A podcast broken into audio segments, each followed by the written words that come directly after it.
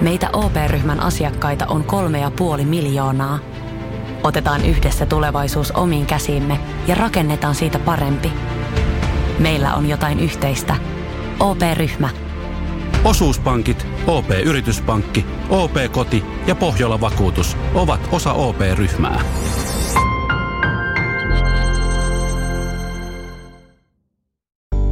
Lee Anderson herättää vahvoja tunteita niin puolesta kuin vastaan. Uransa aikana Lee on joutunut kokemaan paljon vastustusta, mutta kuinka hän reagoi, kun joku ei pidä hänestä? Tervetuloa kuuntelemaan Minä haastattelusarjaa. Minä olen Teemu Pastori Potapov ja vastapäätä istuu Lee Anderson. Tervetuloa. Kiitos. Ska vi prata på svenska? Helt hur du vill. Molemmat sopii. Kyllä. Puhutaan, puhutaan suomeksi tämä haastattelu, vaikkakin olet, olet tosiaan Turusta kotoisin ja identifioidut aika vahvasti ruotsalaiseksi tai ruotsinkieliseksi pitää paikkansa. No kyllä mä varmaan siis siinä mielessä, että äh, mä olin kokonaan ruotsinkielinen oikeastaan siihen asti, kun mä olin 20. Että mä tulin täysin ruotsinkielisestä taustasta, täysin ruotsinkielisestä kodista ja mä kuuluin niihin tyyppeihin, jotka eivät onnistuneet kovin hyvin oppimaan suomea koulussa. Niin kuin kieliä ei opi koulussa, ellei sä käytä niitä koulun ulkopuolella ja oikeasti niin kuin harjoitat sitä kieltä. Mutta että ensimmäinen tämmöinen pidempiaikainen poikaystävä, mikä itselleni löysin, niin hän oli kitaraa soittava raisiolainen. Niin sitten oli pakko oppia suomea. Käytännön kautta, Kyllä. kantapään kautta. Jos sun pitäisi tavata joku uusi ihminen ihan ensimmäistä kertaa, no esimerkiksi me tapaamme tässä ensimmäistä kertaa, ja sun pitäisi kertoa omin sanoin, kuka Lee Anderson on, niin mitä sä sanoisit? Tämähän on vähän tylsä vastaus, mutta kyllä mä varmaan aloittaisin siitä, että mä oon politiikasta tai teen politiikkaa, koska se kuitenkin määrittää koko mun elämää niin vahvasti, että et sekä vapaa-aikaa että niinku työaikaa, vaikka se niin sinänsä ei ole oikein erotettavissa toisistaan. Muuten mä oon kyllä mun mielestä tämmöinen kroonisesti myöhässä, mutta muuten sille aika iloisella asenteella itse asiassa elämään ja ihmisiin suhtautuva, mikä on tämmöinen puoli minusta, mikä ei kyllä näy julkisuudessa ehkä, ehkä niin paljon, että se, mutta ehkä mun läheisimmät ihmiset sen kyllä tietää. No sehän se ratkaisee Jep. yleensä, mitä läheisimmät tietää. No jos pikkasen vielä tarkennetaan tätä, jos sun pitäisi kuvailla itseäsi kolmella adjektiivilla, niin mitä ne olisi? Määrätietoinen, ehkä vähän liikaa stressaava ja lepposa. Sä olet Turusta kotoisin ja olet itse ainakin kertonut erässä haastattelussa, mitä katsoin tuossa, että olet vasemmistolaisesta taiteilijaperheestä. Minkälainen lapsuus sulla oli? No mun vanhemmat eros, kun mä olin aika pieni, että mä oon elänyt sellaista kahden perheen arkea. Tai me oltiin kahdestaan mun äidin kanssa ja aika pitkään myös kahdest, kahdestaan sitten mun isän kanssa. Mutta mä oon sanonut, että ei köyhästä eikä rikkaasta perheestä siinä mielessä, että et tota, mun äiti on ollut paikallislehdessä töissä koko ikänsä ja, ja mun isä oli sitten kuvataiteilija. Ehkä se, mitä mä sain, siis sinänsä ei tehty mitään hirveän fanseja matkoja eikä ratsastusleirejä eikä sellaista, mutta että – et se, mikä sitten toisaalta sai, niin oli just esimerkiksi kirjallisuus äidin kautta. Paljon luettiin kirjoja ja käytiin teatterissa ja muuta. Ja sitten mun fajan kautta mä oon saanut, mitä mä oon kutsunut luovaksi hulluudeksi. Että hän ei kyllä hirveästi niinku välittänyt muiden ihmisten mielipiteistä mistään. Tai siis ei välitä edelleenkään, mutta jotenkin aina suhtautunut omaan taiteen tekoon ja maailmaan niin, että, että pitää vaan tehdä omaa juttua. Ja jos muut ei ymmärrä sitä, niin se on sitten niiden ongelma. Kyllä niin oppinut paljon hyödyllistä elämää nähden sit siitä – hänestä, että semmoista ihan tervettä itseluottamusta.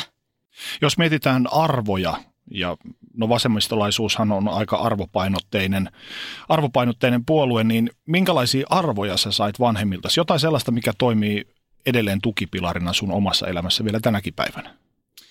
Ja kyllä mä sanoisin, että yksi on varmaan sellainen kuin äh, sivistyksen ja taiteen arvostus ylipäätään. Että se, mitä kaikkea maailmassa ei ole niin mitattavissa rahallisella arvolla, eikä kaikki tarvitse myöskään olla sellaista toimintaa, mikä toimii niin kuin, ää, niiden periaatteiden mukaisesti. Ja sen lisäksi myöskin ehkä tämä niin solidaarisuus, että kyllä se tuli vahvasti siinä myöskin.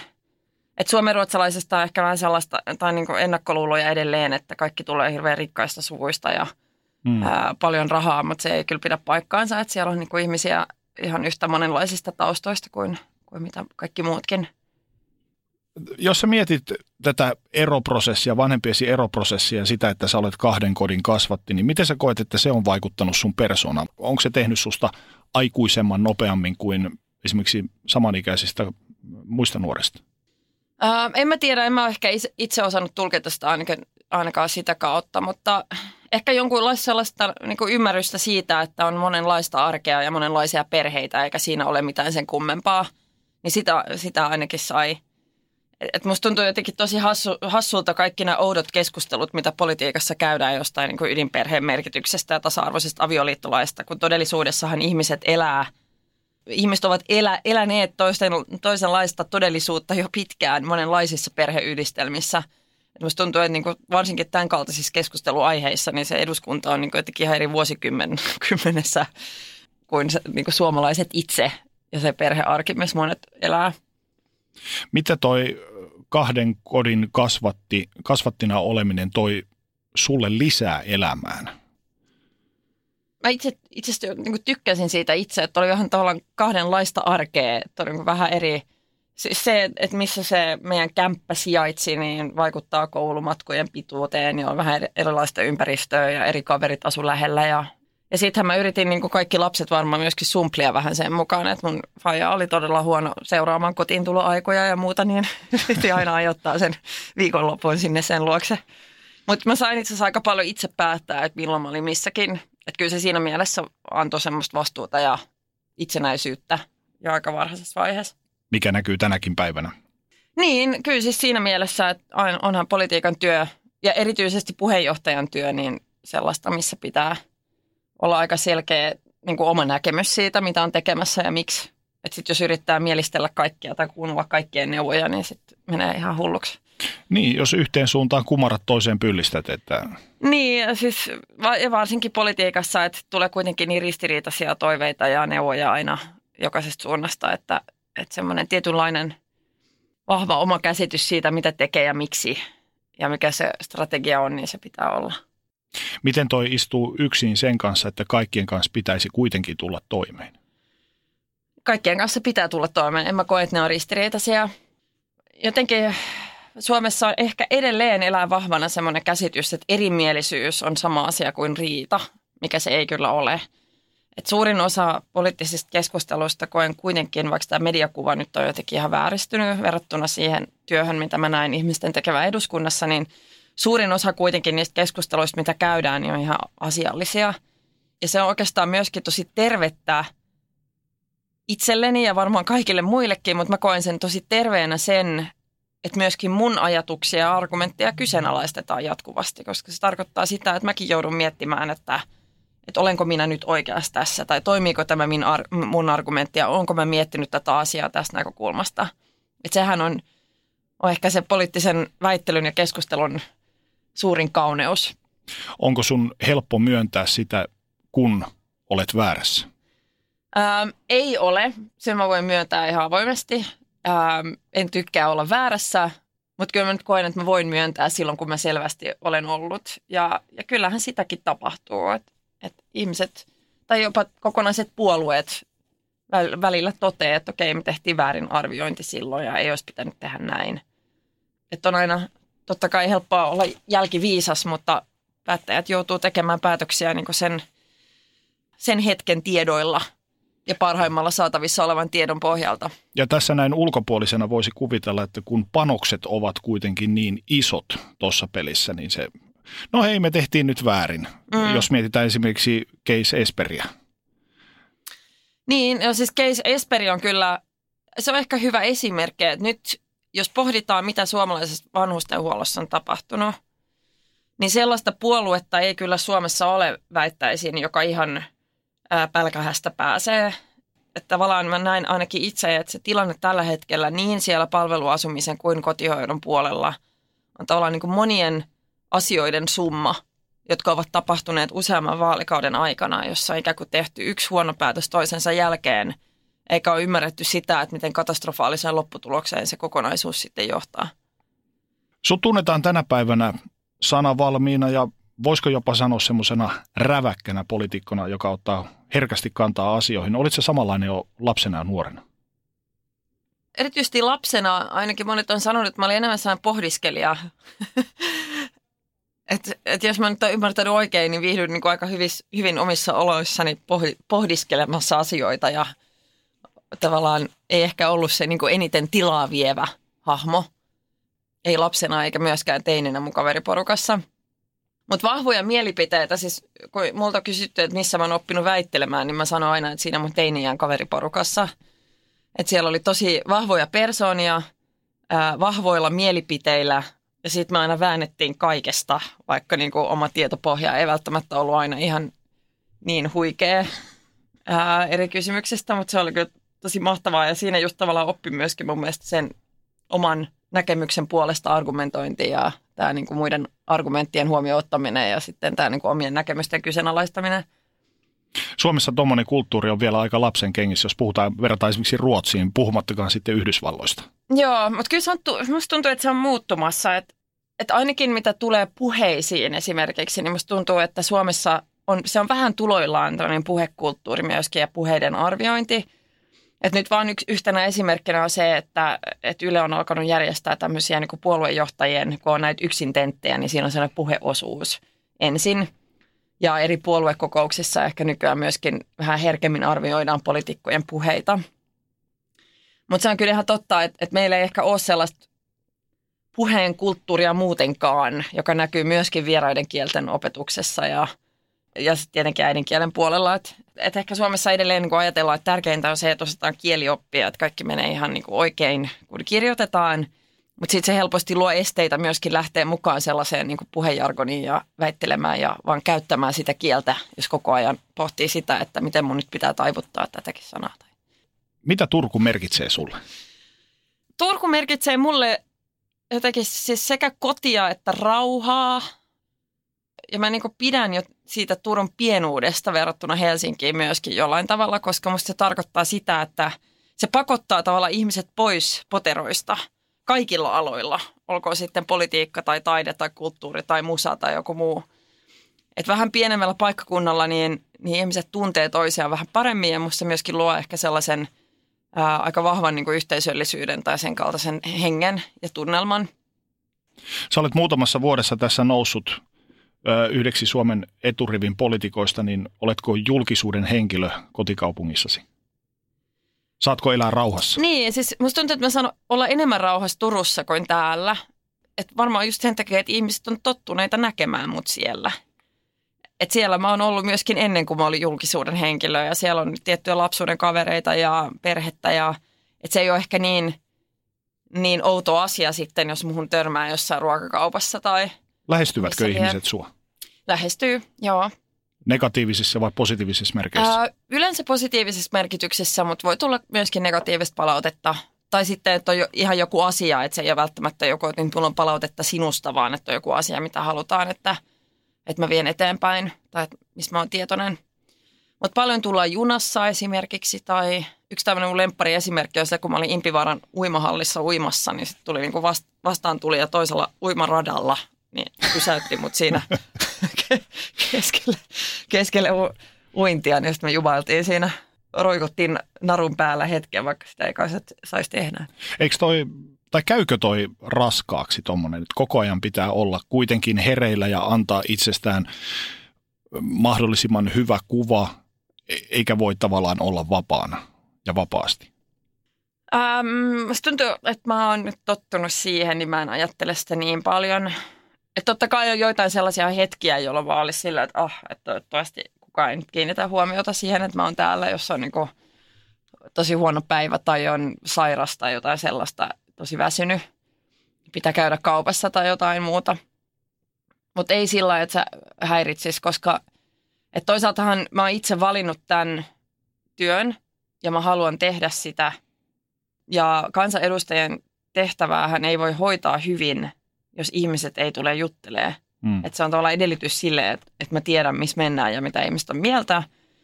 Ja sitten mä oon vielä yrittänyt järkeillä sen niin, että mä pelkään enemmän sitä, että silloin kun sä pääset johonkin tarpeeksi vaikutusvaltaiseen asemaan politiikassa, niin ihmiset alkaa aika kuin kaunistelee niiden viestejä ja niin kuin enemmän mielistelemään, jolloin sä yhtäkkiä et enää tiedäkään, että teenkö mä nyt oikeita asioita oikealla tavalla vai ei.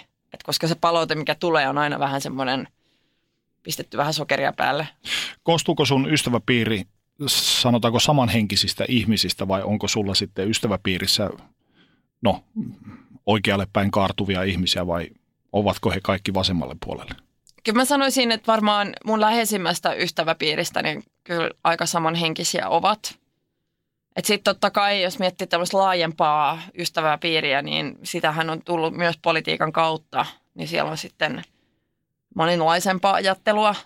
Mutta kyllä se niin läheisin ystäväpiiri on, on ihmisiä, joihin mä oon tutustunut joko vasemmiston nuorten kautta tai vasemmiston liiton kautta. Sä olet myös kasvanut ruotsinkielisessä kodissa. Mitä tämä kaksikielisyys tai ruotsinkielisyys tässä kohtaa merkitsee sulle? Se on vaikea kysymys, koska silloin kun mä kasvoin, niin mä, mä, mulla oli aika vaikea omaksua jotenkin tai löytää itteeni siinä keskustelussa, mitä käytiin suomenruotsalaisesta identiteetistä, koska mä jotenkin koin, että eihän kieli määritä mun koko olemusta tai identiteettiä tai mun mielipiteitä tai mun poliittista vakaumusta tai mitään muuta. Ja just edelleen törmää niin vahvoihin ennakkoluuloihin ää, suomenruotsalaisiin liittyen – niin silloin mä painotin itse aika paljon tällaista, että kieli on tavallaan vaan se kommunikaation väline. Ja totta kai se, erityisesti silloin, kun mä en vielä käyttänyt suomea niin paljon, niin mä koin, että mä olin jotenkin semmoinen, että mä olin paljon tylsempi persoona suomeksi, koska huomasin just, että esimerkiksi läpän heitto on hirvittävän vaikeaa kielellä, mitä sä et hallitse vielä täysin. Et, et siinä niin karsiutuu pois aika paljon sellaisia nyansseja, joka on niin tärkeä, tärkeitä – sun persoonalle ja sen esiin tuomisen näkökulmasta. Mutta nyt kun mulla on niin vahva suomen kieli kuin mitä mulla on tällä hetkellä, niin mä en ole myöskään joutunut sitä hirveästi pohtimaan. Ehkä mua ennen kaikkea vaan ärsyttää, että, että nykyään niin kuin suomalaisuutta määritellään tiettyjen tahojen toimesta niin ahtaasti, että sinne ei niin kuin mahdu mitään. Se poistaa kaiken sen monipuolisuuden, mikä mun mielestä suomalaisuus myöskin on. Et ihan yhtä lailla on suomalaisia, jotka puhuu äidinkielenään ruotsia ja on suomalaisia, jotka puhuu suomea. Ja ehkä se kaksikielisyys mulle on tärkeä siitä näkökulmasta, että totta kai mä toivon, että ihmiset voi käydä koulua ja saada palveluita myöskin ruotsiksi jatkossa. Aihe on aika kuuma peruna Suomessa. Miten sä katsot sitä?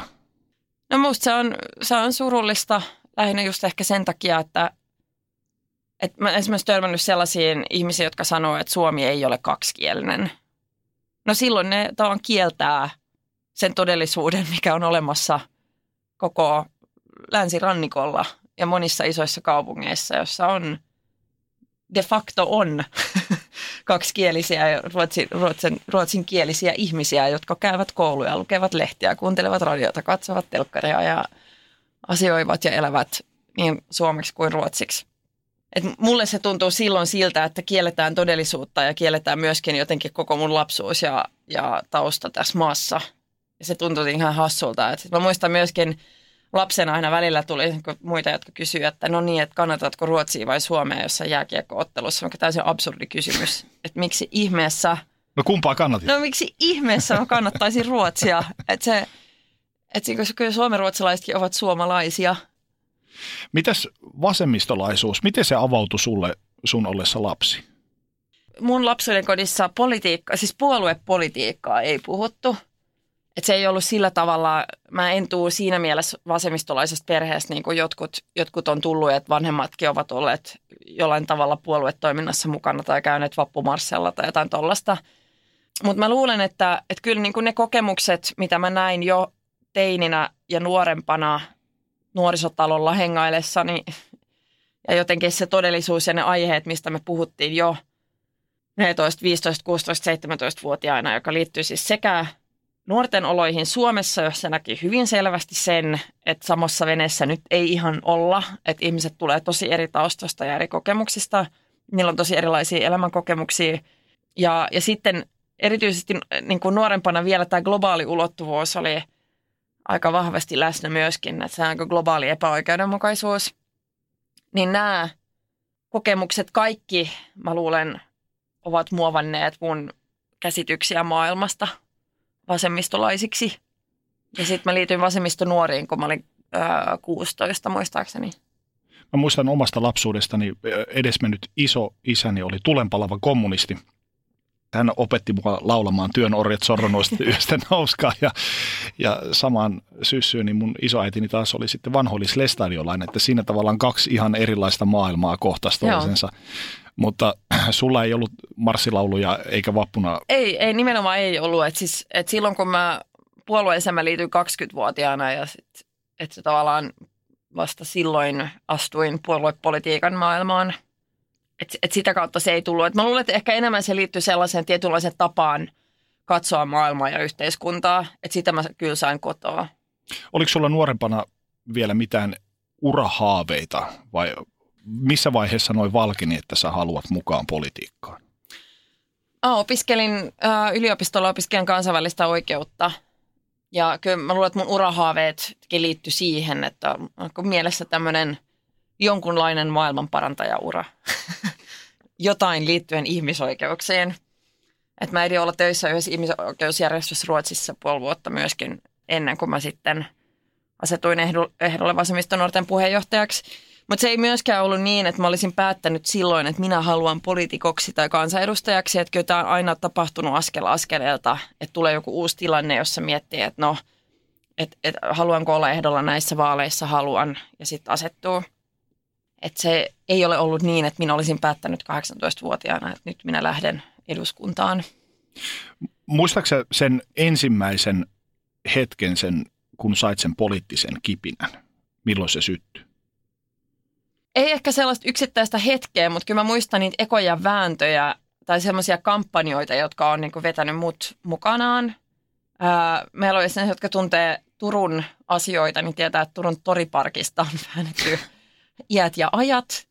Ja silloin joskus 078 paikkeilla, niin meillä oli tämmöinen tosi iso ja tosi inspiroiva itse asiassa kansalaiskampanja siitä, että oltaisiin järjestetty kunnallinen kansanäänestys Toriparkista.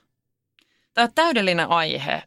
Poliitikot ovat vatvoneet sitä vuosikymmeniä, se jakaa mielipiteitä tosi jyrkästi puolin ja toisin.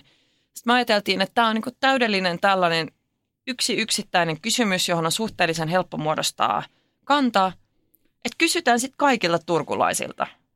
Saadaan niin kerrankin selvyyttä siihen, että, että päättäjätkin varmaan niin helpompaa – hyväksyä ikään kuin turkulaisten enemmistön mielipiteen, niin sitten päästään niin tässä asiassa eteenpäin. Niin se on joko juu tai ei. Joo.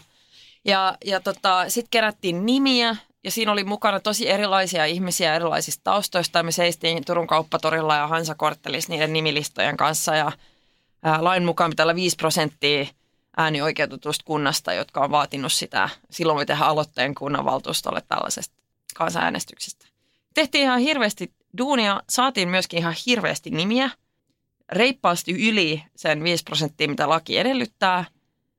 Sitten kun oli se valtuuston kokous, johon me jätettiin se aloite, koska se on kuitenkin aina valtuusto, joka pitää päättää, jos se järjestetään vai ei, niin sitten ne tyypit, jotka istuivat siellä kaupunginvaltuustossa, ne käytti tällaisia argumentteja, että tämä on liian kallista selvittää kansalaisten mielipidettä ja – on edelleen traumoja EU-jäsenyys kansanäänestyksestä. Mä olin ihan silleen, what?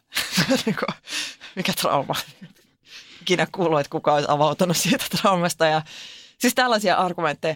Mä muistan sen vielä, mä koen niin, niin suuren sellaisen kuin vieraantuneisuuden tunteen niitä tyyppejä kohtaan ja niitä argumentteja, mitä käytettiin. Ja mä olin niin pettynyt, kun ne sitten päättikin, että ei järjestetä mitään kansanäänestystä tästä. Että mä purskahdin itkuun mun ke- silloisessa keittiössä mä olin silleen, että miten ne voi ajatella noin ja argumentoida tuolla tavalla. Sitten sen jälkeen mulle jotenkin syntyi tämä ajatus siitä, että miksi tämä on aina näin yhteiskunnassa. Että meillä on vaikka kuinka paljon intohimoisia, fiksuja ihmisiä, jotka käyttää tosi paljon aikaa ja vaivaa kansalaisjärjestötoimintaan, jonka tavoitteena on saada ne päätöksentekoelimissä istuvat päättäjät tekemään fiksumpia päätöksiä että miksi edes osa kaikista näistä fiksuista tyypeistä ei sitten lähtisi itse tavoittelemaan sitä vallan käyttäjän paikkaa tai päättäjän asemaa ja, ja sitä kautta niin pyrkisi muuttamaan niitä, niitä päätöksiä, mitä tehdään. Ja sillä tiellä ollaan edelleen. Varmasti monella, joka lähtee politiikkaan mukaan, niin on tuommoisia kirkasotsaisia ajatuksia siitä tekemisestä, politiikan tekemisestä ja kuinka paljon tuodaan muutosta, mutta onko sitten niin, että valta korruptoi ja ehdoton valta korruptoi ehdottomasti ja sitten jossain vaiheessa, kun sä huomaat, että sä oot siinä byrokratian rattaissa ja sun tekemät esitykset eivät etenekään, niin sitä tavallaan taantuu ja ah, fuck it, en mä mm. jaksa enää. Ja sitten mennään vaan virran mukana. Mä toivon, että se ei ole niin. Mä en ollut niin pitkään vielä eduskunnassa, että mä ikään kuin voisin sanoa, että se ei ole noin. Mä en tiedä.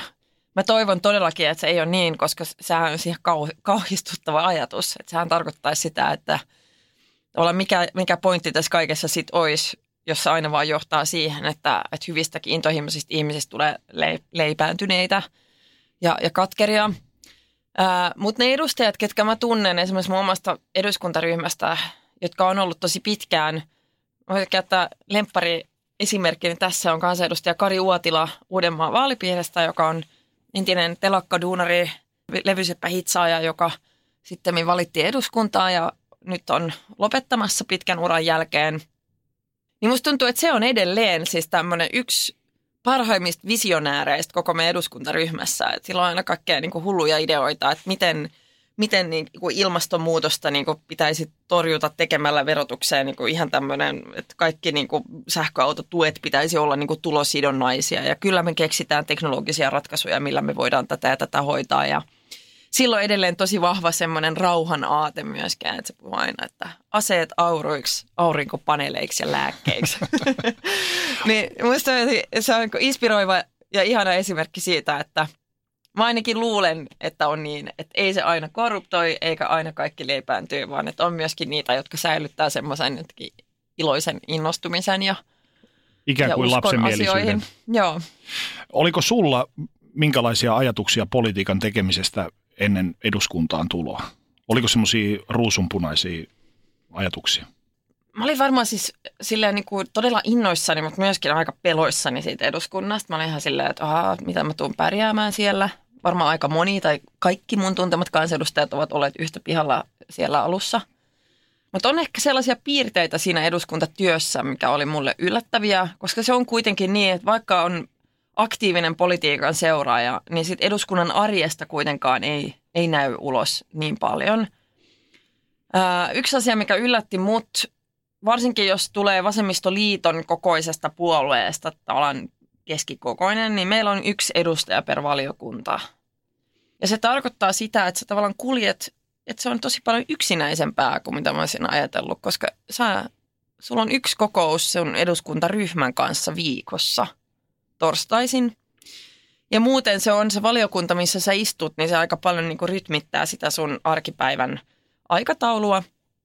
Et mä esimerkiksi istun sit siellä niiden muiden puolueiden edustajien kanssa sivistysvaliokunnassa. Että heidän kanssaan mä kokoustan paljon enemmän kuin mun oman puolueen kanssa viikossa keskimäärin. Ja sitten sitä yhteydenpitoa hoidetaan WhatsAppin kautta ja muuta tietenkin, mutta et se, ehkä se semmoinen yksin kulkeminen ja tekeminen, niin sitä oli paljon enemmän kuin mitä mä ajattelin – ja toinen, mikä mua yllätti, on se, on se että kansanedustajat on tosi kiinni siellä niin kuin eduskuntatalossa myöskin. Että meidän kuuluu olla siellä tiistaista perjantaihin kokouksissa, istunnoissa ja valiokunnan kokouksissa. Että sitten ei pääse välttämättä, vaikka olisi joku tärkeä tai kiinnostava seminaari tai, tai joku tärkeä asia omassa vaalipiirissä, niin ei välttämättä pääse. Jos sä mietit sitä, että olet ollut nyt politiikan kovimmassa kärjessä yhden kauden ja, ja vasemmistoliiton puheenjohtajana, niin kuinka paljon nämä menneet vuodet ovat muuttaneet sinua ihmisenä? Kyllä varmaan on muuttanut. Se on to, to, toki niin kuin ihmisenä tosi vaikea sanoa, koska aika muuttaa myös ihmistä aina. Mm. Että mikä sitten on, kuinka paljon on puheenjohtajuus ja kuinka paljon on, on tota, ikääntymistä tai vanhenemista. Tuonne varmaan muuttanut siis siinä mielessä, että, että että onhan, mun mielestä mä oon oppinut, totta kai niin oppii johtamisesta ja vastuun kantamisesta todella paljon. Ja mä opin edelleen tosi paljon siitä. Mulla on, mä oon vähän liian kärsimätön edelleen. Se on luonteen piirre, mikä, minkä kanssa mä joudun tekemään töitä. Ja sitten jotenkin oppinut myöskin kaikkien niiden erilaisten niin kollegoiden ja työkavereiden niin arvostusta – ja niiden tärkeyttä ja osaamisen arvostamisen tärkeyttä ihan eri tavalla kuin aikaisemmin. Et, että kyllä niin eduskunnassa keskimäärin kaikista puolueista on, siellä istuu tosi paljon osavia ihmisiä, jotka todella niin kuin haluaa muuttaa asioita paremmaksi. Että se ei ole niin riitasaa ja kyynistä kuin annetaan ymmärtää. Mutta sittenhän mä oon valinnut pois asioita paljon myöskin, että et ei mulla ole niin paljon vapaa-aikaa, että mä ehtisin nähdä kaikkia mun ystäviä niin paljon kuin mä haluaisin ja paljon mm. vähemmän käy jossain kulttuuririennoissa kuin mitä mä haluaisin, että et en ole myöskään saanut mun gradun valmiiksi, mikä mä olisin halunnut tehdä, mutta en mä vaan ole löytänyt sille aikaa. Ja... Mä luin eilen, kun valmistelin tätä haastattelua, jotain sinusta kirjoitettuja juttuja, jossa totesit, että ää, politiikka määrittää noin, noin 100 prosenttia sun ajastasi. Niin. niin onko toi kaikki sen arvoista? Kyllä se ainakin tuntuu siltä. Että sä menetät kuitenkin aika niin. paljon muusta elämästä.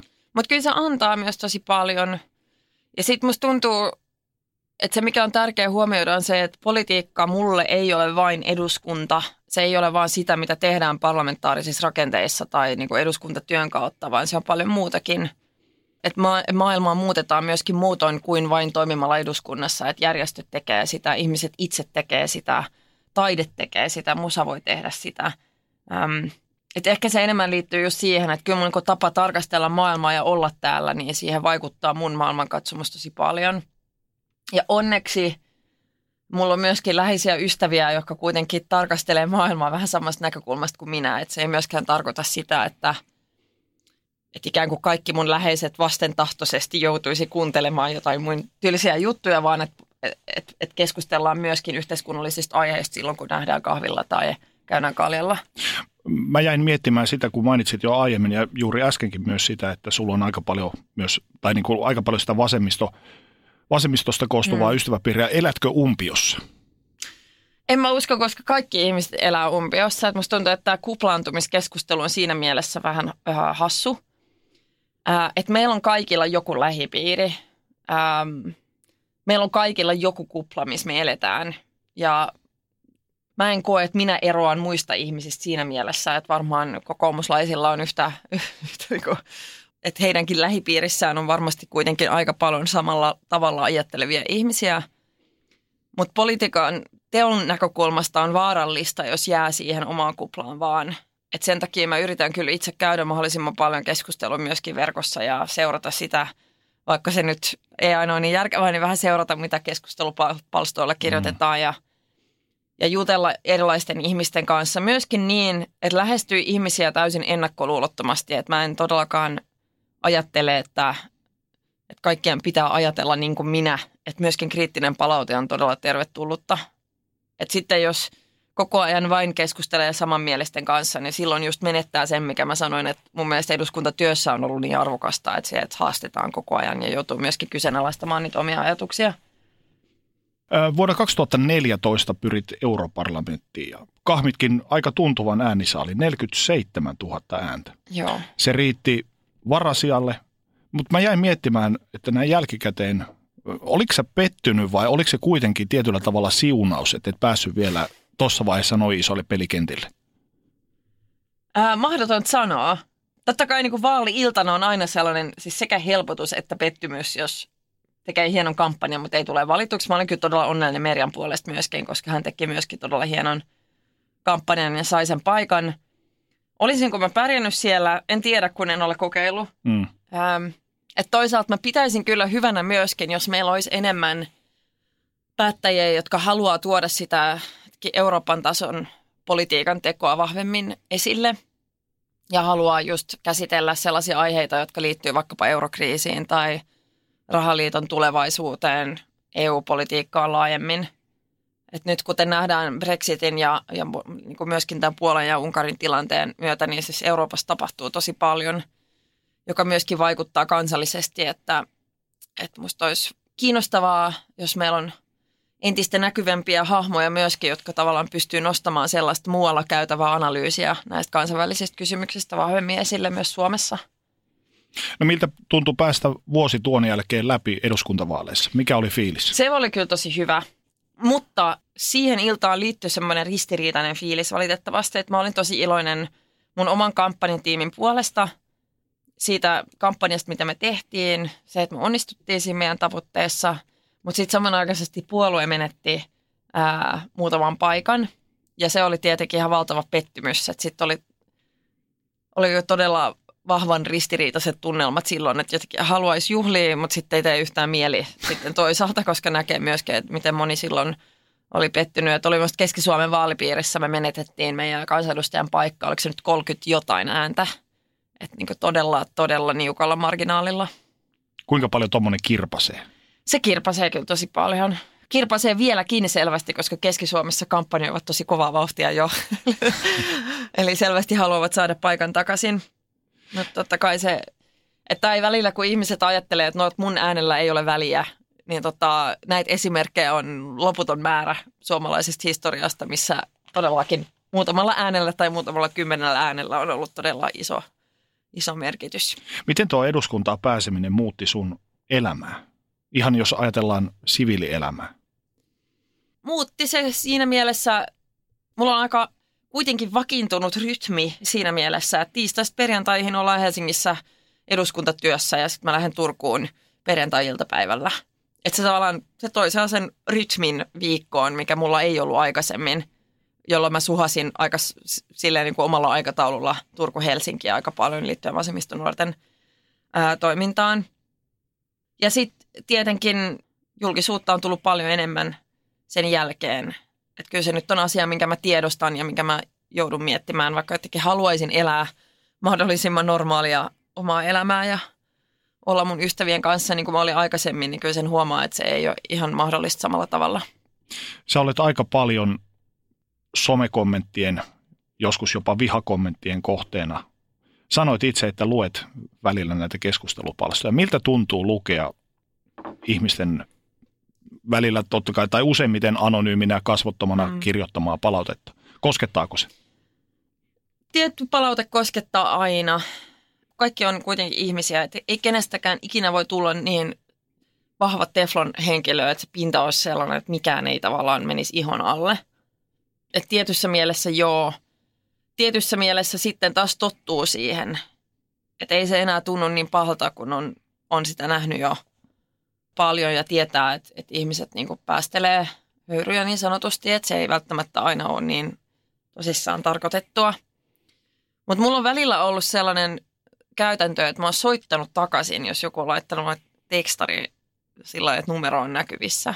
Ja se on ollut ihan mielenkiintoinen projekti, koska on yksi tämmöinen tyyppi, joka lähetti mulle tosi hirveitä tekstareita, jossa haukkuu ulkonäköä ja kaikkea. Ja sitten kun mä soitin takaisin, niin se ei vaan uskaltanut vastata puhelimeen. Että se kerta toisensa jälkeen pisti luurin korvaan, kun mä yritin käynnistää dialogia tämän kyseisen Mutta toi on ajankuva.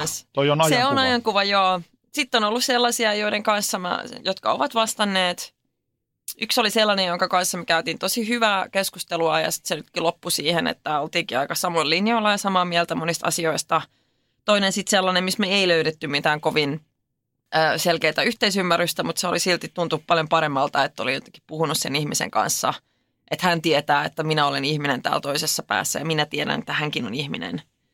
Se oli varmaan molemmille kuitenkin suht tervehdyttävä tai puhdistava kokemus. Onko sun nahka parkkiintunut viimeisten vuosien aikana? On, joo. Miltä se tuntuu? Koetko menettäneisi jotain? No siis tietyssä mielessä ei. Että kyllä mä koen kuitenkin olevani vahvempi ihminen näin. Et ehkä mä olin vähän pedantti tai aina ollut aika ankara itselleni myöskin, että haluaa aina, että kaikki menee, kaikki on ihan prikuleen, kun tekee jotain ja niin jotenkin tavoitteet hirveän korkealla, niin sitten kun olet saanut, saanut myöskin paljon kritiikkiä tälle välillä, välillä syystä ja välillä vähän vähemmän syystä, niin mä koen, että mä oon vahvempi ihminen tällä tavalla, että sitten kestää enemmän myös vastoinkäymisiä.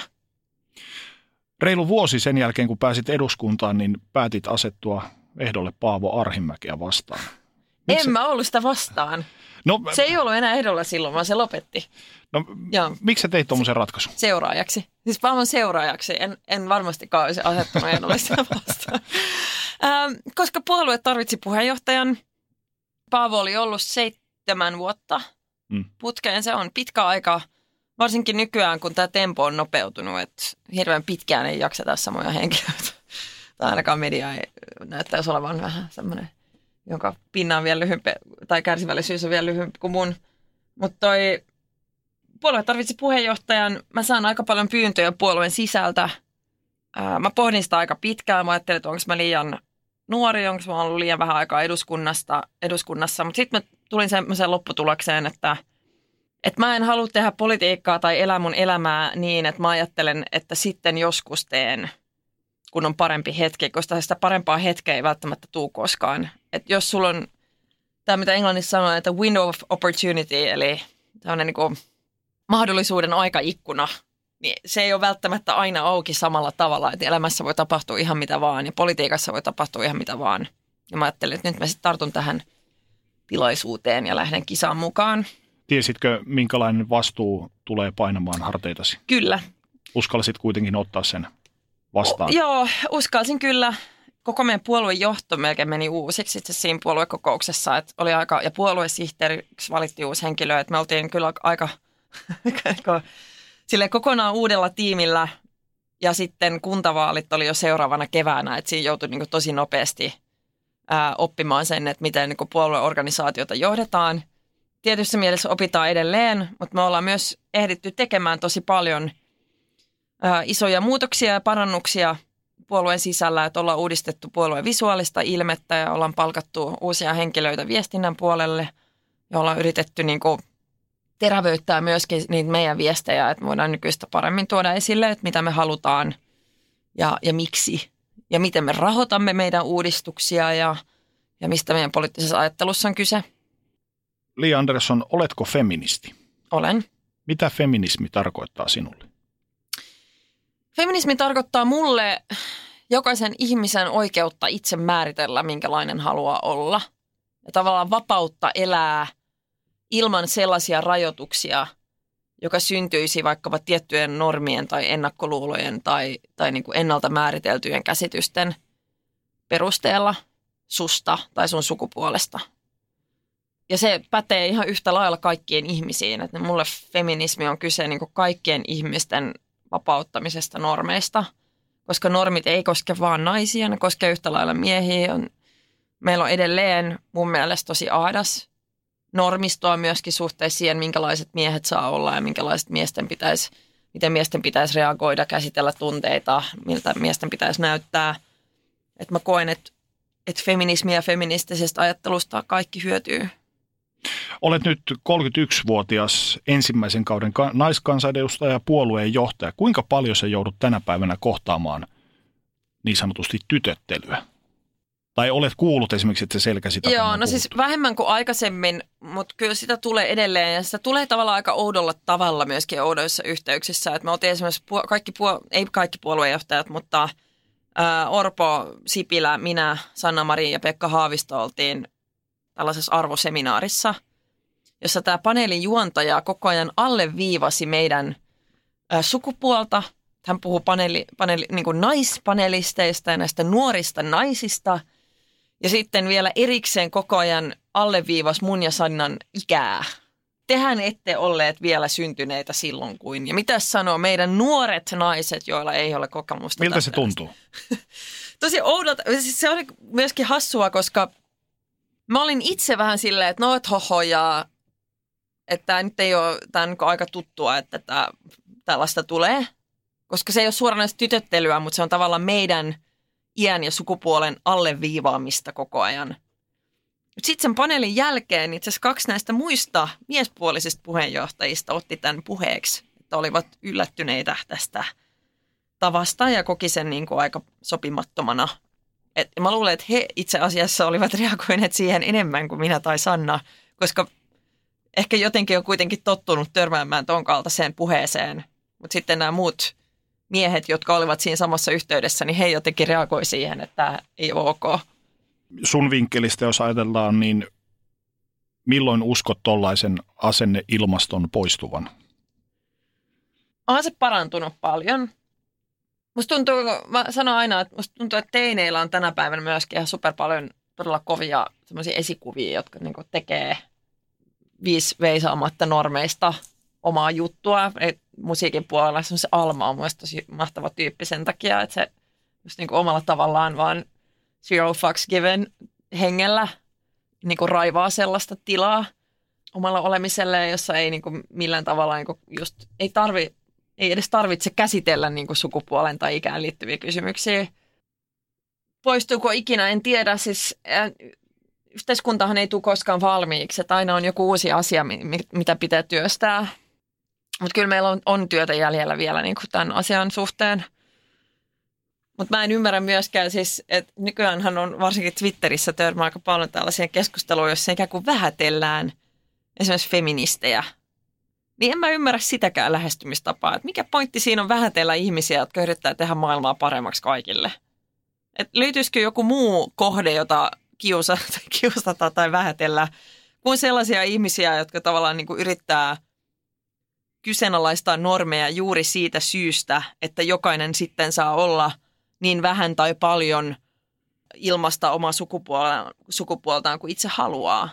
Et, et eihän siinä ole kyse mistään muusta kuin, niin kuin jokaisen vapaudesta itse määritellä, että miltä näyttää ja mitä tekee ja miksi. Ei pelkästään se, että sä saat osakses somefiidissä ja Twitterissä ja Facebookissa sitä vihapalautetta osaksesi, mutta vuonna 2012 ilmestyi äärioikeisto Suomessa kirja, teit sen yhdessä Mikael Brunila ja Dan Koivulakson kanssa ja Jyväskylän kirjastossa tapahtui puukotusvälikohtaus ja sulla oli siinä aika läheltä piti tilanne. Ja näitä aika tämmöistä väkivaltaa läheltä. Pelottiko? Joo, siis mullahan ei sinänsä, koska ne onneksi ne järjestäjät pisti ovet kiinni, kun ne tuli. Mutta kyllä se pelotti siinä mielessä, että siinähän oli sali täynnä ihmisiä. Että me ei tiedetty, mikä niiden suunnitelma oikeasti oli. Ne oli tyhjiä pulloja mukana. Että jos sä esimerkiksi heität sellaisia väkijoukkoon, niin voihan siinä niin oikeasti saada, saada paljon ää, vahinkoa aikaiseksi. Sen lisäksi, että, että myös oli se puukko. Että mulla tuli joko semmoinen tietynlainen shokkireaktio vasta muutama päivä sen jälkeen, koska sitten oli hirveän mediapyöritys heti päällä ja niin joutui koko ajan vastaamaan puhelimeen ottaa kantaa ja kaikenlaista – ja, ja sitten vasta muutaman päivän sen jälkeen niin tuli jotenkin semmoinen henkinen, että mitä, mitä oikeasti tapahtui. ja se oli, ehkä järkytti mua just sen takia, koska mä en itse olisi odottanut mitään tollasta. Ja kyllä se ehkä toi näkyviin sen, että, että niitä äärioikeistolaisia ryhmittymiä Suomessa on myöskin sellaisia, jotka on valmiit käyttämään väkivaltaa. Eikö tollaisen jälkeen tule sellaista fiilistä, että onko kaikki tämän tällaisen arvoista? Haluanko ottaa ikään kuin marttyyriviitan päälle vai tuleeko semmoinen fiilis, että nyt olisi ehkä parempi nostaa kädet ylös? Ei tullut siitä sellaista fiilistä. Koska aika paljon me oltiin törmätty sellaisen analyysiin, että no, että, että nyt niin kuin näette näitä äärioikeistolaisia vähän siellä sun täällä niin kuin kulman takana, että onko tämä nyt oikeasti mikään ongelma. Ja sitten ne äärioikeistolaiset itse tavallaan niin kuin osoitti sen, että joo, että tämä on ihan oikea yhteiskunnallinen ongelma ja ilmiö, niin kuin asia, mistä pitää ja on syytä puhua. Ja nythän tämä toiminta on tietysti mielessä vaan laajentunut sen jälkeen, että ei silloin ollut vielä yhtä näyttäviä itsenäisyyspäivän marsseja tai, tai mielenosoituksia, mitä nyt on ollut Tampereella ja Helsingissä ja, ja sitten vielä tämä asema olla tapahtunut kuolemaan johtanut pahoinpitely – et sillehän ei ihminen voi ajatella, että kun on jotain, tapahtuu jotain pahaa tai huonoa yhteiskunnassa, että sehän on juuri se hetki, jolloin ei kannata nostaa kädet ilmaan ja olla silleen, että ei ole sen arvosta. Vaan kyllä mä luulen, että se aika monissa ihmisissä just synnyttää sellaisen halun toimia. Vastareaktion. Jep. Mm. Ja, ja, tota, ja se oli tosi hieno muun muassa se laaja antirasistinen mielenosoitus, tämä pelipoikki, mitä sitten Helsingissä järjestettiin myöskin tämä asema tapauksen jälkeen. Mikä saa sut jatkamaan, vaikka välillä vastatuuli on kovaa? Kyllä niin kun ne vahvat arvot, että niin kauan kuin maailma näyttää siltä kuin mitä se tällä hetkellä näyttää, kun me tiedetään, että on ilmastonmuutoksen kaltaisia globaaleja isoja ongelmia, mitä pitää ratkaista ja joissa ei todellakaan tehdä tarpeeksi vielä eikä tarpeeksi nopeasti. Kun saa, ja mehän saadaan tosi paljon yhteydenottoja pienituloisilta ihmisiltä, Ehkä yksi, mikä on jäänyt mieleen nyt ihan lähikuukausilta, oli, oli pienituloinen äiti, joka taisteli sen puolesta, että hänen poikansa saisi sosiaaliturvaa käydäkseen lukion loppuun ilman, että hän joutuisi nostamaan opintolainaa ensin. Koska perhe oli pienituloinen ja, ja äitikin elää toimeentulotuella, niin sitten se, että pystyy tavallaan jeesaamaan ja tietää, että toi on kuitenkin se arkitodellisuus, missä tosi monet pienituloiset suomalaiset elää tällä hetkellä. Että rahat ei riitä harrastuksiin tai lukiokirjoihin ja, ja taistellaan niin pienistä summista, joudutaan käymään läpi sellaista epäinhimillistä paperisotaa. Niin kyllä mulle edelleen just vahvistaa sitä tunnetta siitä, että on pakko tehdä. Että paras lääke maailman tuskaan on se, että tekee jotain. Koitko koskaan huonoa omatuntoa lukiessasi tuollaisia palautteita ja tietäen kuitenkin se, että kuukauden lopussa tulee se kohtuullisen kiva palkkasekki? Joo, kyllä mä koen, se on epäreilua, siis, mutta se on myöskin se syy, minkä takia me esimerkiksi ajetaan oikeudenmukaisempaa veropolitiikkaa ja, ja pienituloisten aseman parantamista – Ehkä vielä enemmän raivostuttaa se, että sitten menee jo, just seuraa jotain julkista keskustelua, missä jotkut väittää, että no, että ei eriarvoisuus ole olemassa tai tämä ei nyt ole mikään ongelma. Että kyllä se osoittaa totaalista vieraantuneisuutta siitä arjesta, missä, missä ne pienitulo, tai niin kuin missä pienituloiset suomalaiset elää, että sitten kaiken lisäksi vielä väitetään, että tämä ei ole ongelma tai että tämä ilmiö ei ole olemassa. Sitten samanaikaisesti tiedetään, että maksuhäiriömerkinnät on, niitä on ennätysmäärä. Järjestöt kertoo, että ruoka-avun tarve kasvaa – ja tämän vaalikauden vielä kaiken lisäksi tehty, tai tämä hallitus on, on kohdistanut ison osan niistä leikkauksista, mitä on tehty juuri sosiaaliturvaan. Se on, se on epäoikeudenmukaista. Et sanotaan, että meillä ei ole varaa huolehtia kaikista pienituloisimpien suomalaisten toimeentulosta, tai että meillä ei ole varaa säilyttää tasa-arvoinen päivähoito-oikeus kaikille suomalaisille lapsille, mutta silti niillä on varaa käyttää puolitoista miljardia verokevennyksiin. Millä mielin sinä Vasemmistoliiton puheenjohtajana ja Vasemmistoliiton kansanedustajana katsot tämän päivän yhteiskuntaa, suomalaista yhteiskuntaa, ottaen huomioon, että nyt esimerkiksi tämän vuoden alusta on tullut aika hurjia uutisia. No, ilma, ensi, aluksi oli ilmastovaalit, sitten se muuttuikin maahanmuuttovaaleiksi ja nyt muuttuu vanhusvaaleiksi. M- miten sä katsot itse tätä? No kyllä mä katson sitä siitä näkökulmasta, että on tosi paljon tärkeitä kysymyksiä, joista pitää puhua vaaleissa. Et siis, et musta on hienoa, että nyt kuitenkin nousee muun muassa tämän vanhustenhuollon kriisin myötä sellainen kysymys poliittisen agendan kärkeen, joka oikeasti koskettaa suomalaisia ja suomalaisten arkea. Et kaikista pahinta mun mielestä on se, että jos käydään taas sellaiset vaalit, jossa vaalitenteissä puhutaan niin ihmisten yli – kestävyysvajeesta, työllisyysaste, valtiontalouden tasapaino, nämä on kaikki tärkeitä asioita, mutta sitten pitää myöskin pystyä vastaamaan, että mitä me teemme ratkaise, ratkaistaaksemme niitä ongelmia, jotka liittyy ihmisten arjen huoliin. Se, että, että on vanhempi palvelutalossa, joka ei saa riittävästi ruokaa, tai että on perheitä, jossa joudutaan pelkäämään omien lasten puolesta – mikä valitettavasti myöskin on todellisuutta tällä hetkellä Suomessa johtuen nyt näistä uusista rikosepäilyistä. Että kyllä mä ajattelen itse niin, että on paljon tärkeitä teemoja ja siis että ihmisillä myöskin on oikeus vaatii päättäjiltä selkeitä vastauksia siihen, miten aiomme näitä yhteiskunnallisia ongelmia ratkaista. Ja sitten semmoinen tietynlainen polarisaatio näkyy mun mielestä myöskin, että mä oon sanonut, että, että Suomesta on ehkä pikkuhiljaa tulossa myöskin sellainen, tai mä pelkään – että me ollaan näkemässä täällä sellaista ilmiötä, että Suomesta on tulossa hyvin voivien ihmisten hyvinvointivaltio. Että se joukko, jolla on asiat aika hyvin, käy, on työpaikkaa, on perhettä näin, arvostetaan meidän maksut, koulutusjärjestelmä, kaikki on hyvin, mutta sitten ne ei näe, mikä se todellisuus on niillä, niillä jotka ovat tipahtaneet tästä tai jäänyt työttömäksi tai sairastunut, jotka sitten helposti tipahtaa myöskin meidän turvaverkkojen ohjeen välistä köyhyyteen, josta on taas tosi vaikeaa nousta. Että ehkä siinä mielessä on syntymässä tai on jo syntynyt eri todellisuuksien Suomea ja, ja mä pelkään sitä, että sit jos ihmiset ei enää näe niin sitä toista ihmistä ja sen toisen ihmisten arkea, niin sitten on hirveän vaikea myöskin löytää sellaista yhteistä – säveltä. Millä silmin itse olet nyt seurannut keskustelua esimerkiksi näiden Oulun rikosepäilyjen tiimoilta? Kyllä mä oon ollut aika huolissani siitä keskus, yleisestä keskusteluilmapiiristä, koska kyllähän tämä nyt on mennyt siihen, että, että syyllistetään myöskin ihmisiä, joilla ei ole mitään tekemistä niiden rikosten kanssa. Että puhutaan yleisesti maahanmuutosta tai turvapaikanhakijoista sen sijaan, että puhuttaisiin siitä, miten seksuaalirikoksia vähennetään. Et mä vierailin just Oulussa ja kyllä se viesti, mikä sieltäkin tuli poliisin suunnalta ilmeisesti niin kuin paikallisille päättäjille oli se, että, että ne, nekin on itse asiassa huolissaan siitä, että, että niin kuin maahanmuuttajaväestö ei enää uskalla näyttäytyy katukuvassa ja että on ollut niin kuin väkivallalla uhkailua tai, tai niin kuin väkivallan tekoja myöskin täysin syyttömiä ihmisiä kohtaan. Ja se on tietenkin väärin, ei niin saa reagoida, vaikka kuinka vakava kriisi olisi. Siis mun omassa ko- kotikaupungissani Turussa, kun tämä puukotusisku, tämä terrorisku tapahtui, niin mielestäni juurikin tällaisia kaikkia järkyttäviä yhteiskunnallisia kriisejä, kun ne sattuu, niin se on se hetki, jolloin pitää jättää puoluepolitikointi sivuun, hallitus-oppositioasetelma sivuun, yhdessä asiallisesti pohtia, että mitkä ne on ne tehokkaimmat keinot, joilla me voidaan ennaltaehkäistä vastaavia rikoksia jatkossa.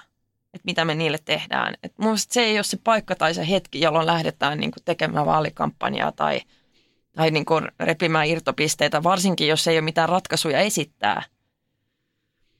Et nyt yksi, mitä itse on paljon pitänyt esillä, on se, että Meillä on lastensuojelujärjestöjä Suomessa, jotka jo vuosia ovat varoittaneet tässä verkossa tapahtuvasta houkuttelemisesta.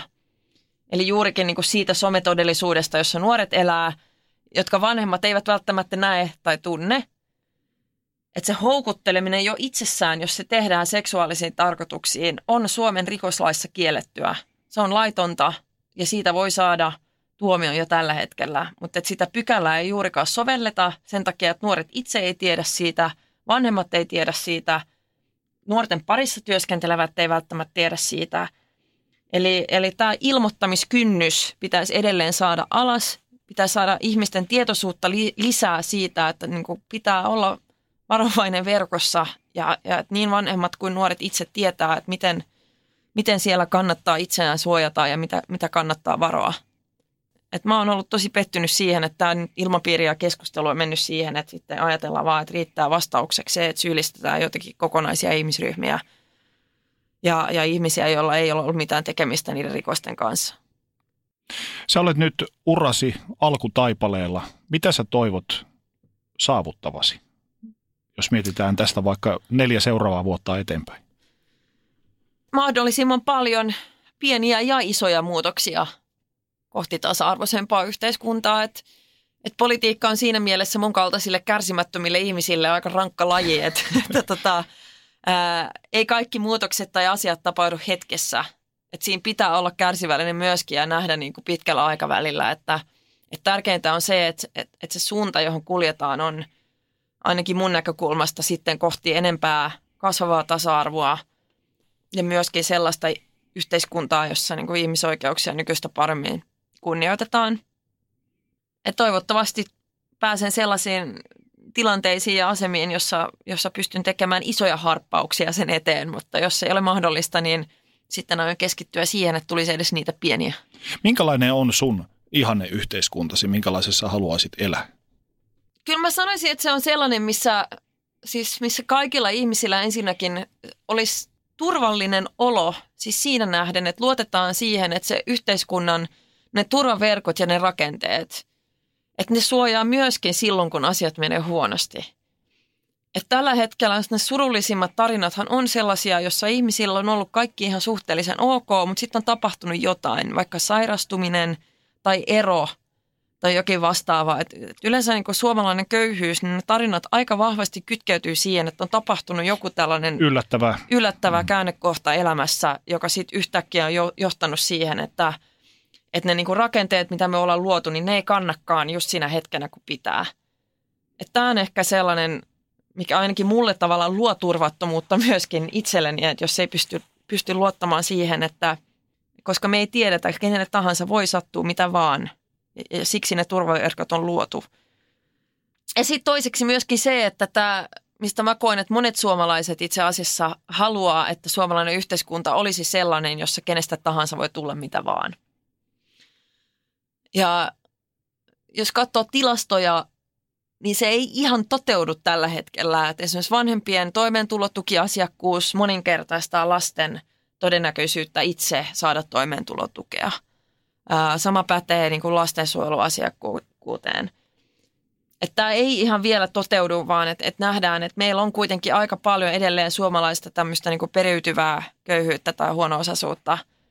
Ja tarkoittaa sitä, että, että niin yhteiskunnan rakenteet ei vielä niin vahvasti kuin mitä pitäisi mun mielestä niin myöskään niin nostaa ihmisiä siitä huolimatta, että mikä se oma perhetausta on ollut. Suomalaista yhteiskuntaa kuvaillaan ulkomailla ehkä jopa paikoin utopistiseksi ja tämmöiseksi ihanneyhteiskunnaksi. Allekirjoitatko tämän? No mä sanoisin, että suomalainen yhteiskunta verrattuna moniin muihin yhteiskuntiin, niin on kyllä sellainen, missä on paljon asioita tehty oikein.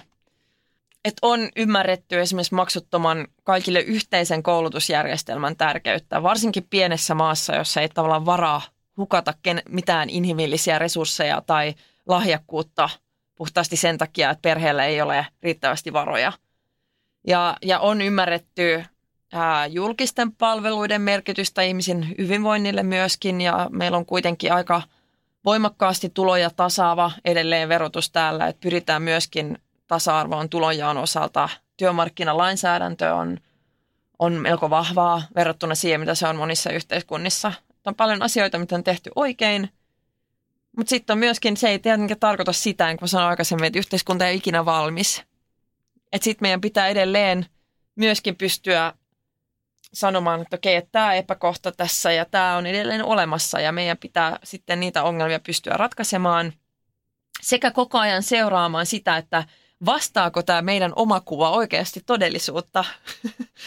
Et Suomessa on myöskin tällä, että me olemme maailman huippumaa osaamisessa ja korkeassa osaamisessa. Että tämähän on myös tällainen niin kuin meidän oma kuva täällä tavallaan pohjautuu tähän koulutuksen merkitykseen – sitten kun katsoo tilastoja, että mitä on tapahtunut maailmassa viimeisten vuosien aikana, niin siinä itse asiassa huomataan, että Suomi on lipsunut sekä tuotekehitys, innovaatio, ää, tutkimuspanostuksissa. Me ollaan lipsuttu myöskin nuorten aikuisten tai korkeakoulututkinnon suorittaneiden nuorten aikuisten osuudessa. Että on monia maita, jotka nyt on ajaa Suomen ohi sen takia, että ne myöskin panostaa sitten resursseja isosti ja, ja la, niin kuin lainsäädännöllä ja, ja politiikalla ylipäätään.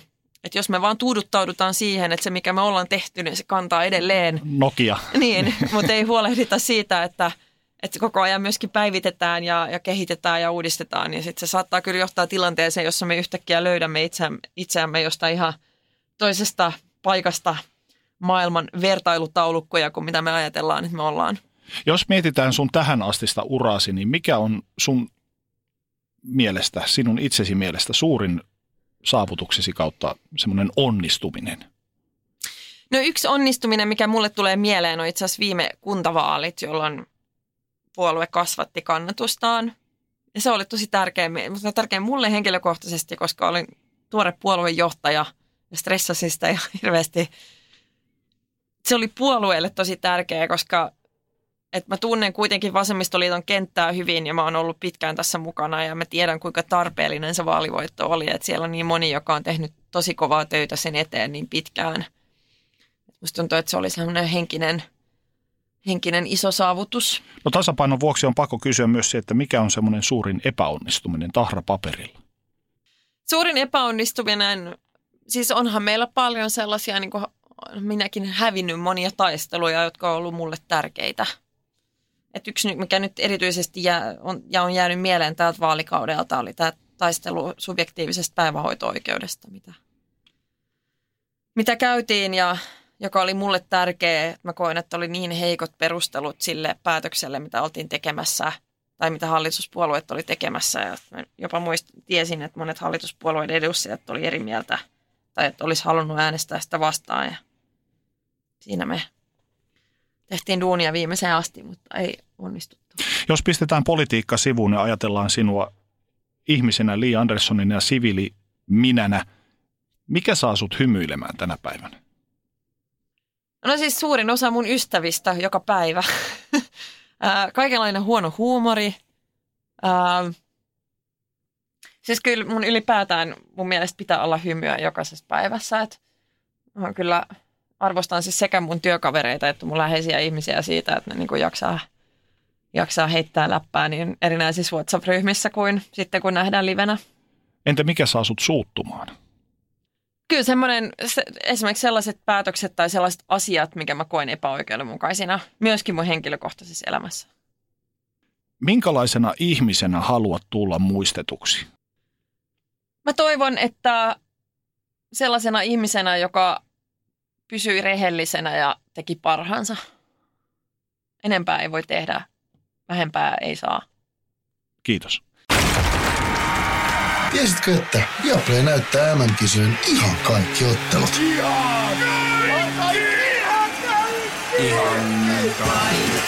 Kaikki 64 ottelua, 23 studiota, parhaat asiantuntijat ja paljon muuta. Ihan kaikki. MM-kisoista vain Viaplaylta.